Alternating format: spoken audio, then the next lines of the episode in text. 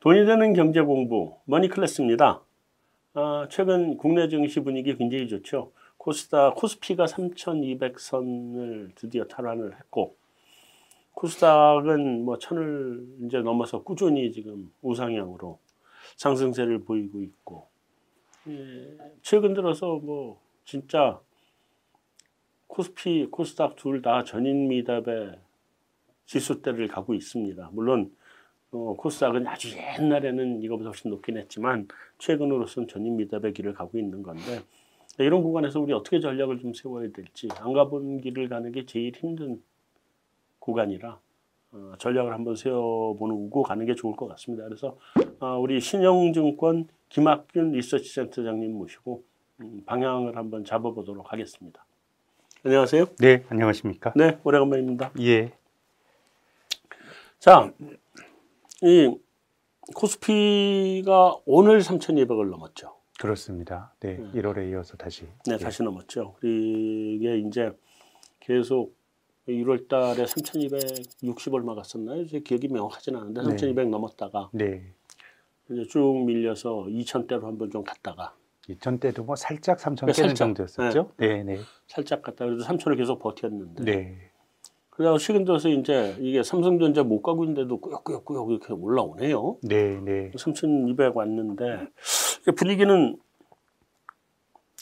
좋아요. 네, 지금 뭐 기업 실적이 네. 요즘 이제 어 1분기 실적 발표가 막 시작이 됐고 또 예. 이제 애널리스트들도 실적 추정을 하는데 어, 한 달 전에 시장에서 추정했던 것보다 1분기 상장사 기업이 한 10% 정도 높아졌습니다. 아 그래요? 굉장히 이례적으로 네, 원래 뭐 애널리스트이 조금 좋게 보는 낙관적인 편향이 있는데 그렇죠.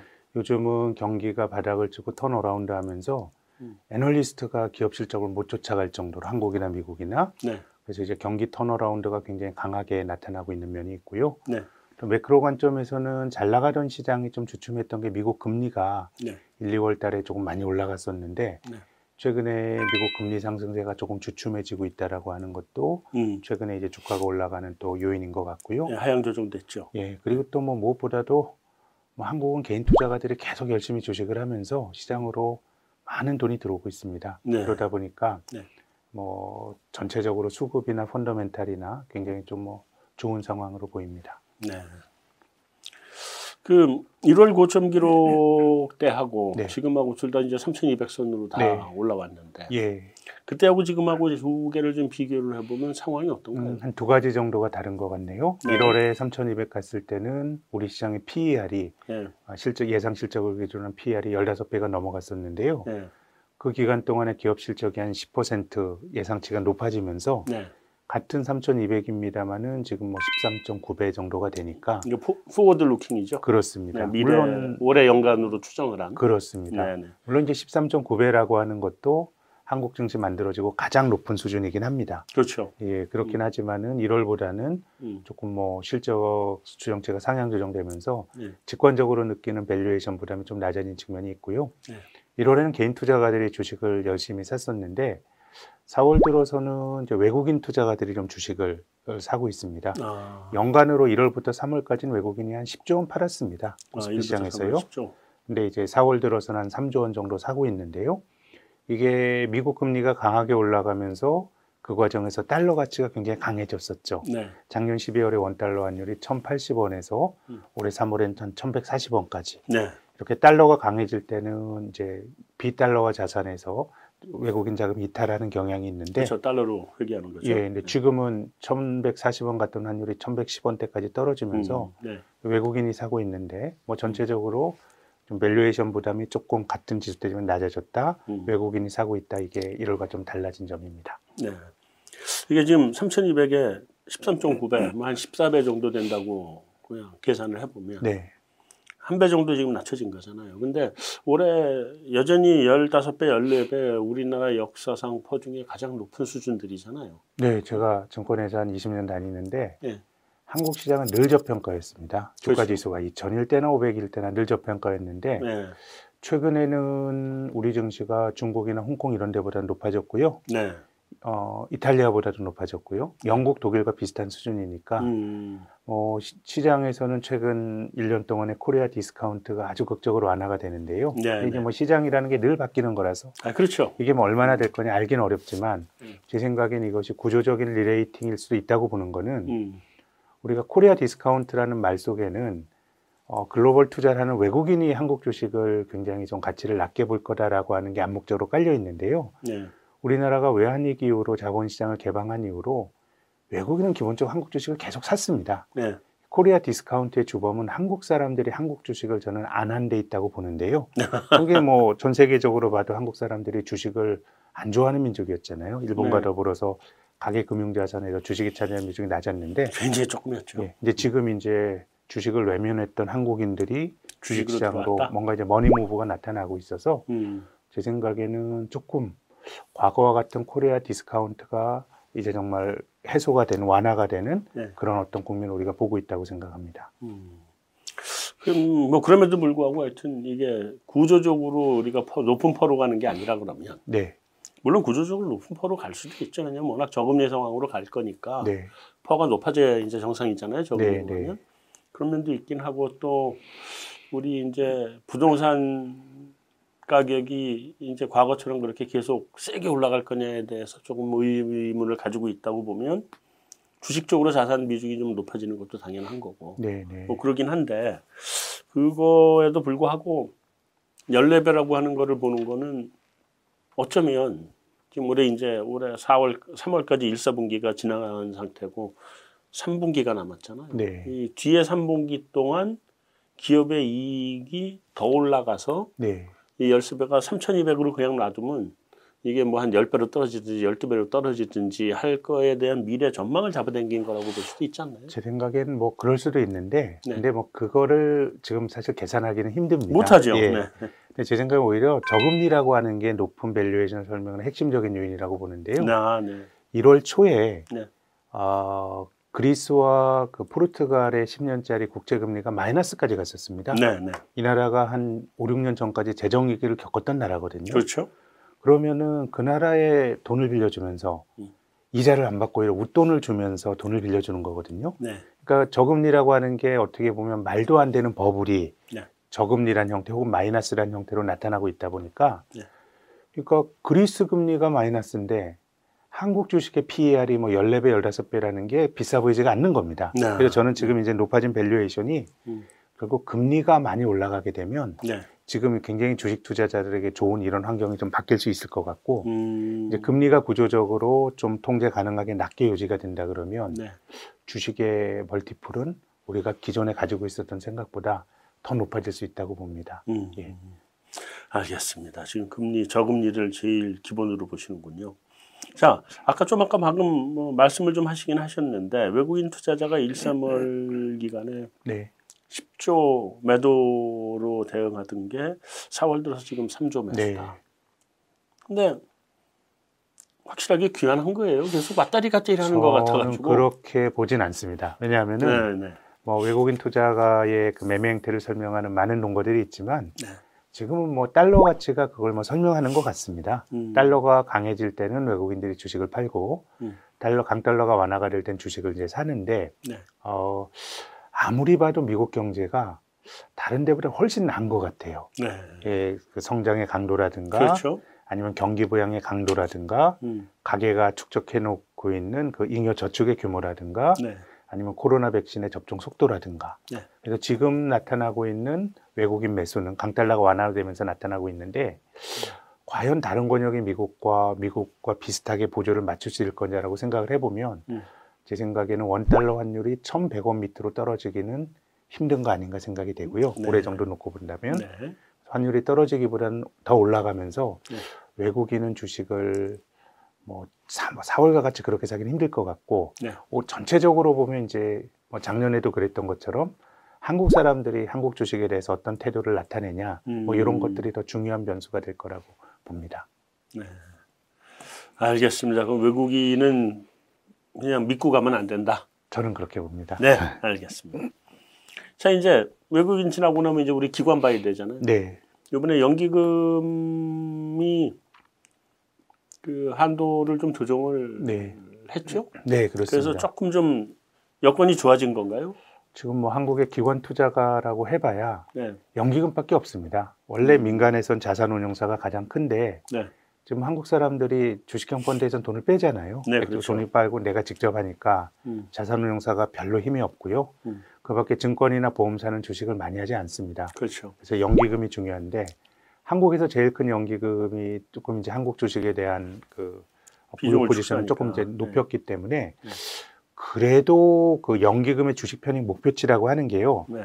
아, 내가 올해 얼마 사겠다, 팔겠다 이런 게 아닙니다. 네. 자기들이 가지고 있는 총 금융 자산에서 음. 주식이 차지하는 비중이 연기금의 목표치거든요. 네. 그래서 주가가 많이 올라가면 주식을 하나도 안 사더라도 연기금이 들고 있는 어떤 주식의 자산 가치가 높아지면 비율이 높아지는 겁니다. 네. 그런 점에서 보면 지금 이제 비율이 조금 상향 조정되긴 했는데 음. 그렇다고 하더라도 작년부터 주가가 굉장히 많이 올랐기 때문에 네. 아주 열심히 사기는 좀 힘들 것 같고요. 네. 오히려 좀 기계적으로 팔아야 했던 매도의 힘이 좀 약해지는 효과는 있는 것 같고요. 음. 그렇게 본다 그러면 외국인은 뭐 좀 달러가 다시 강해지면서 이탈할 여지가 있다는 게 제 생각이고 네. 기관 투자가들도 열심히 주식을 공격적으로 사기는 힘든 여건이라고 보면 음. 전체적으로 이제 개인 투자가들의 자금이 어떻게 될 거냐가 네. 올해 중요한 변수라고 봅니다. 음. 야, 그럼 기가 연기금은 예를 들어서 지금 지수가 네, 외국인이 매수에 가담을 하고 네, 우리 개인 투자자가 확 사과해가지고 예를 들면 지수가 한 3,500으로 올라갔다. 네. 그럼 또 팔아야 됩니다. 그럼 더 팔아야 되잖아. 팔아야 됩니다. 그죠? 예, 그러니까 그 아무리 한도를 조정을 해줬어도 네. 사는 힘이라는 게 예. 정말 어느 나라나 연기금이 아주 복잡한 운용 원칙을 가져가는 것보다 음. 뭐 많이 떨어질 때 많이 사고 네. 올라갈 때 파는 게 전 단순한 로직이 좋다고 생각하는데 그렇죠. 이제 뭐 지금 비율을 조금 높이긴 했습니다만 연기금의 속성 자체가 주가가 올라가면 파는 힘이 강해지게 되고요. 그렇죠. 그렇기 때문에 또 올라가면서 또 그 주가를 끌어올리면서 사지도 않기 때문에 네. 전체적으로 보면은 뭐 연기금은 혹시 뭐 시장이 조정을 받게 됐을 때 어떤 완종판 역할을 할 수가 있어도 네. 연기금을 드라이버로 해서 주가가 올라갔던 역사는 한국 증시에서 한 번도 없습니다. 없죠. 예. 음, 그래서 이 주가가 올라가면 지수가 올라가면 올라갈수록 연기금의 매도 부담은 커진다. 네, 네. 예, 그렇게 생각을 하고 계셔야 될 것 같고요. 자 이제 그러면 이제 남은 게 개인이잖아요. 네. 예. 연기금은 계속 매도 일관이다 기본적으로 네. 자기 포트폴리오를 뭐 매도 내지는 성- 조금 중립 정도 음, 되겠죠. 성장주에서 무슨 뭐 가치주로 옮겨간다 이런 건 있을 수 있지만 예. 네, 총액으로는 한국 시장을 파는 거잖아요 지금 그죠? 그렇죠. 네, 네, 네, 네. 그럴 수밖에 없고 외국인이 지금 매수 가담을 해서 지수가 좀 올라오긴 했습니다만 외국인은 계속 살지 안 살지를 알 수 없는 존재니까 네, 외국인은 그냥 중립이라고 전제를 하고 네, 그럼 이제 개인이 연기금의 매도를 받아내고 더 많이 살 수 있느냐가 결정을 할 거 아니에요. 네, 네. 어떻게 보세요? 제 생각엔 지금도 돈이 엄청나게 많이 들어오고 있습니다. 우리가 작년에 주가가 그 올랐던 어떤 그런 그 잔상이 남아 있어서 네. 어 이제 그 고객들 만나면 아 시장이 너무 지루하다 2, 3월이 네. 지루한 게 아니고요. 그렇게 주가가 바닥에서 100% 이상 올라갔는데 오르고 이렇게 마일드한 조정을 10% 조정이 없는 것도 네. 굉장히 센 겁니다. 아 그러니까 저 놀랬다니까요. 그런 면이 있고 네. 또 이제 작년에 워낙 돈이 많이 들어오다 보니까요. 3월에 개인 투자가들의 직접 투자 자금이 7조 원 들어왔고요. 네. 4월에 지금까지 4조 원이 들어왔습니다. 음. 근데 1월에는 23조 원이 들어왔습니다. 네. 23조 원과 비교해 보면 3월에 7조 원이 굉장히 작은 금액으로 보이는데요. 네. 어, 한국 사람들이 과거에 주식형 펀드 붐이 있었고 과거에도 주식에 그 몰입을 했던 때가 있었는데 네. 과거에 한국 사람들이 주식을 열심히 하면서 펀드 붐이 분다 뭐 이랬을 때가 월간으로 한 6조 원 정도 들어오면 네.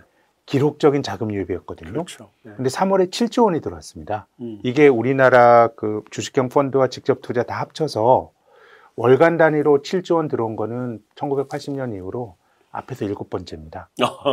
그러니까 엄청나게 많은 돈들이 들어오고 있기 때문에 네. 뭐이 돈이 어디까지 들어올 거냐 이걸 알 수는 없지만 음. 저는 좀 구조적인 머니무브의 성격이 있다고 봅니다. 지금 우리나라 그 가계 금융자산 중에서 음. 이자도 거의 못 받는 예금 쪽으로 가 있는 게 1,900조 원 되거든요. 작년 네. 9월 말 기준으로. 네. 그 중에 100조 원 정도가 지금 주식시장으로 이제 들어왔는데 네. 저금리를 이기지 못한 구조적인 머니무브의 성격이 하나가 있고 두 번째는 앞으로의 주식 시- 그 부동산 시장에 네. 주택 시장의 향방과는 상관없이 음. 이제 뭐 집 사기가 너무 어려워졌어요. 네. 진입 장벽이 너무 높아졌고 음. 뭐 대출 규제 얘기가 나옵니다만 지금 상황에서는 대출 받아서 사기도 어려우니까 사실 그쪽에서 넘어오는 돈이 있고 네, 네. 또세 번째는 뭐 이제 올라가면 또 분위기에 혹해서 들어오는 자금이 늘 있게 마련인데 네. 뭐 이런 자금이야 전 시황에 따라 흔들릴 수 있지만은 절대 저금리 플러스 음. 또그 부동산 시장의 진입 장벽 쪽으로 들어오는 돈이라 그러면은 네. 제 생각엔 구조적인 머니무브의 성격이 있어서 음. 뭐 글로벌하게 금리가 확 올라가고 이런 상황이 된다 그러면 저는 뭐 한국 주식도 버티지 못하겠지만은 네.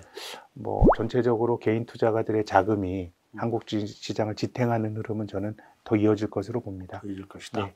하긴 뭐 1월에 23조인가요? 25조. 23조 원 들었습니다. 어. 네. 23조가 이게 들어와서 연기금 외, 네. 외국인 매도를 다 받아준 거잖아요. 그럼요. 외국인이 1월부터 3월까지 10조 원 팔았거든요. 네. 근데 1월에 23조, 2월에 4조 원, 3월에 7조 원 이거 네. 보면 뭐 그런 것들이 예전 같으면 시장이 많이 흔들렸을 텐데 그럼요. 예, 잘 안 빠지는 거죠. 그거를 다 받아주고 지수가 안 떨어진 상태에서 들어오는 7조 원이니까 네, 사실은 누적으로 보면 엄청나게 큰 엄청난 거죠. 거죠. 이제 과거에 이제 우리나라 그 연기금이 네. 떨어지면 많이 산다고 말씀드리지 않았습니까? 네. 위기 때 연기금이 한 번 주식을 사면 한 15조 원 뭐 이렇게 사거든요. 네.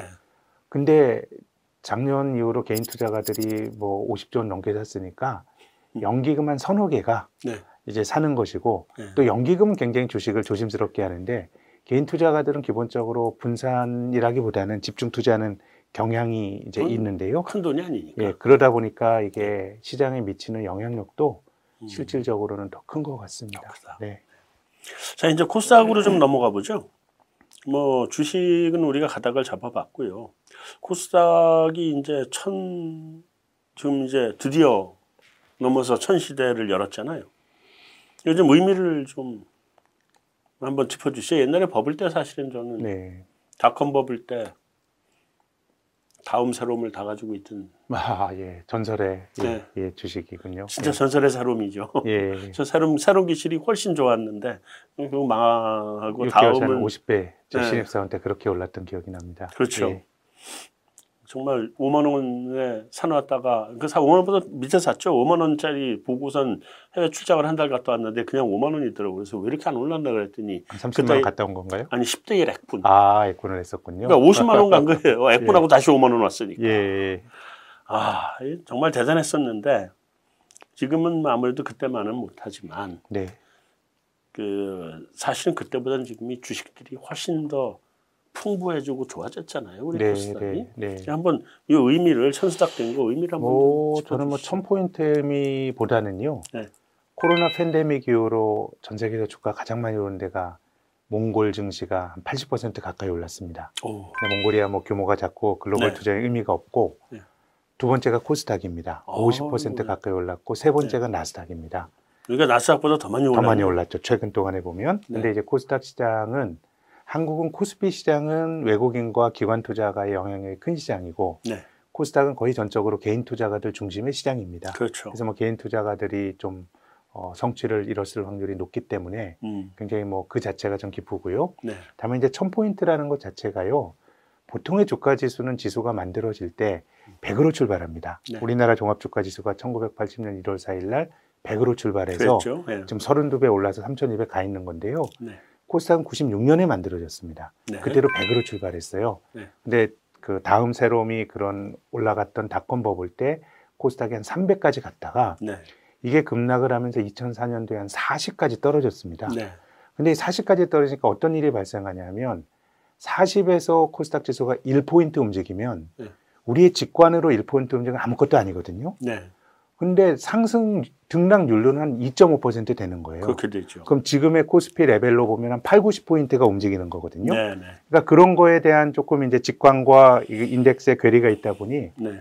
코스닥 시장이 곱하기 그냥 40에서 10을 해가지고 곱하기 10을 해주자. 400을 된 거예요. 그렇죠. 그럼 이제 주가 지수가 96년에 사실 1000으로 시작해서 음, 지금 1000으로 갔으니 네.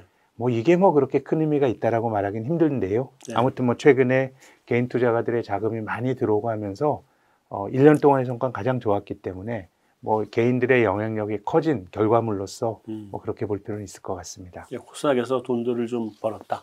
뭐 그러리라고 그런 거죠? 생각됩니다. 네. 그리고 뭐 전 의미는 이런 의미 있는 것 같아요. 저는 두, 두, 양 두 번을 다 전 경험한 사람이잖아요.